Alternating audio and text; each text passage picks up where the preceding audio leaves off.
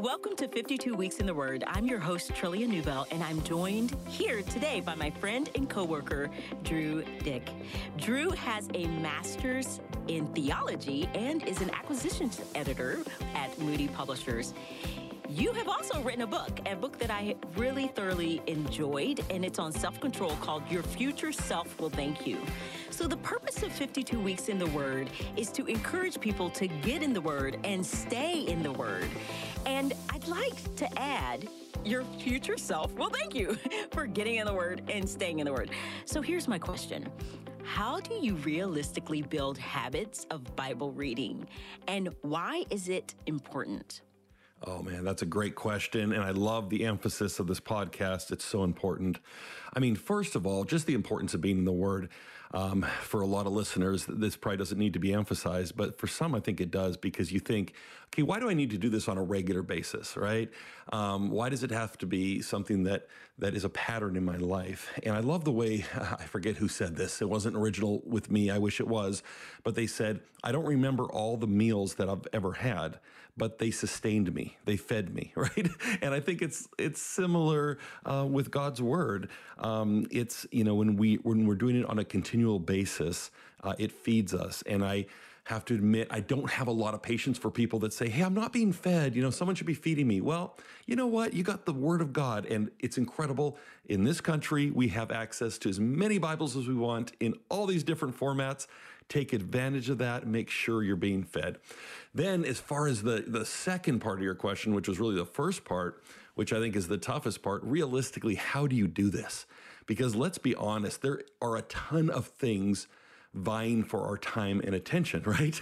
Um, if we were if our life was like sitting in a cabin in the woods on a mountain wouldn't that be lovely and we could just bask in the word of god all day but we got kids and jobs and responsibilities even sometimes ironically ministry gets in the way right and i know of pastors who say uh, sadly, there have been times when the only time I opened the Bible was to prepare to teach it, and the only time I prayed was to pray in front of people. And we don't want to fall into that trap either, right? And so I'll tell you something that worked for me. Um, I, for the longest time, I wanted to read the Bible uh, every day, and not only every day, but first thing, right before any of the other voices rushed in, before I got on to email or check the news. But there was a problem, and that problem was my phone that sat right on my nightstand. And I would roll out of bed, first thing in the morning, you know what, what's what's coming next, and I'd reach for my phone, like before I was even fully conscious, right? And I had the Bible on my phone. I had a Bible app, and I thought, okay, well, I'm gonna, I'll, I'll start reading my Bible every morning. But then, oh, let me check Twitter first, and let me check my email, and then, you know, you're a few emails down, and then all of a sudden, a kid comes into the room. I have young children, um, and guess what? I would not get to the Bible, and I'd go, well, this afternoon I'll get to it. well, you know how that goes because your day gets rolling. And so, no matter how good my intentions were the night before, I'd be like, okay, that's it. Tomorrow morning's the morning. I'm going to start with scripture.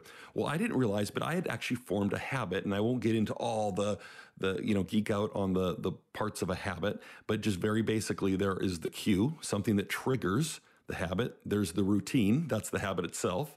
And then there's a reward, some sort of payoff. And I realized the cue for me, for my bad habit of using my phone first thing in the morning, was just seeing it on my nightstand there.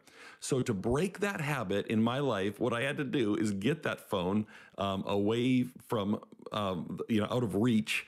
And what I did is just moved to the other side of the room and I dragged my big black Bible out of retirement and plunked it down on the nightstand so that instead of reaching for the phone, I was reaching for my Bible. And it sounds like kind of a silly little life hack, and maybe it is, but I'll tell you what, it made a big difference um, in my life.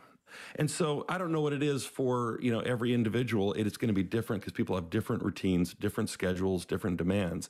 But if you can really be intentional and go, hey, listen, how can I kind of uh, shape my life and schedule so that reading the Bible will be easy for me, so that I'll do it naturally, so it'll be part of my day.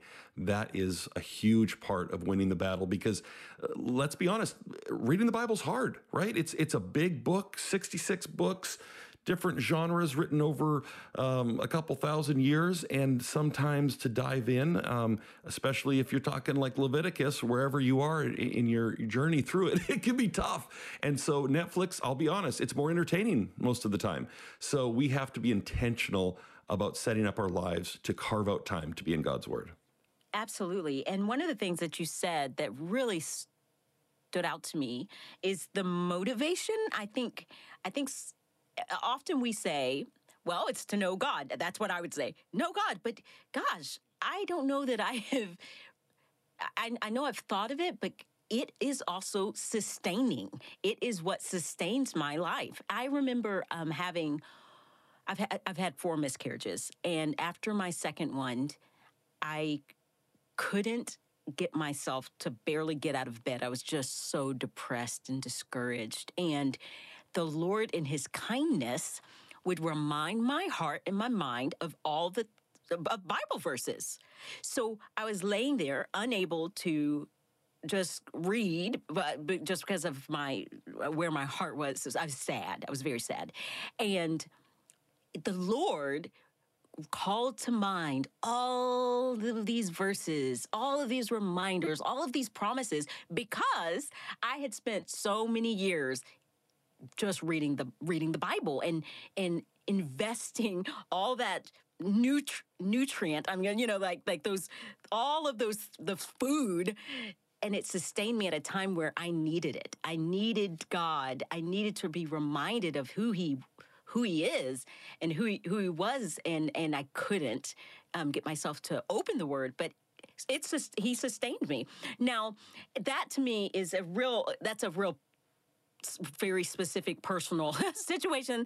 But as you were talking, I thought if we can remind ourselves that it's it's about life, it's not just a f- habit where we check off a box, but goodness, it sustains us. It is it, that to me is probably the it was just powerful reminder to me when I heard you say that. Have you had anything like that where where you've built this habit now and now it's it's something that you do you miss it? Do you when you miss? Do you miss going to it? Yeah, right. And and and full disclosure, I do. I I mean, as far as uh, I don't always read my Bible first thing in the morning.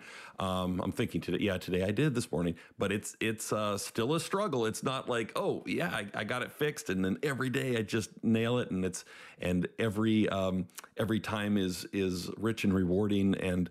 Uh, but it it's helped, right? And I think you're so right. Sometimes we think of Bible reading as far, uh, uh, just in terms of knowing God, and especially in the context of acquiring information, right? So I need to like, oh, learn, you know, more about the Bible, more about God. That's important. But like you said, it sustains us. And when I when I talk to like, you know, those old saints that have walked with Jesus for decades, when they encounter problems, um, like you were talking about, you go through a crisis, you endure suffering, scripture just tumbles out of them. It's beautiful, right? And that's and and, and in the face of, of trials and temptations, just like Jesus, you know, when he was tempted in the wilderness, he, he responded to Satan with scripture, right? And so the only way you can do that is if you've been ingesting it uh, for years and years, and then when those trials do come, uh, you're equipped to handle it. It will carry you.